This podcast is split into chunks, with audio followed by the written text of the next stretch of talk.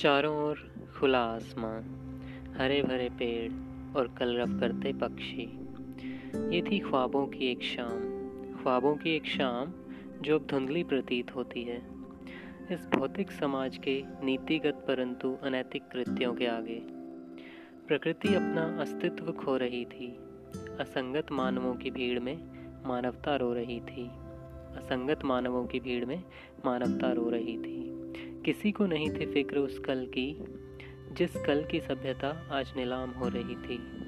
कहने को तो मानव विकसित हो रहा था, कहने को तो मानव विकसित हो रहा था, पर साथ ही साथ मानवता से विक्षिप्त हो रहा था। कोई भेद नहीं है जड़ और चेतन में, कोई भेद नहीं है जड़ और चेतन में, उसे ये भ्रमित एहसास हो रहा था। प्रकृति से बड़ी कोई ताकत नहीं, प्रकृति से बड़ी कोई ताकत नहीं, तुझे ये एहसास होगा। प्रकृति का दिया प्रकृति को ही वापस होगा। तेरे शून्य का कारण तेरा ही इजात होगा। तेरे शून्य का कारण तेरा ही इजात होगा।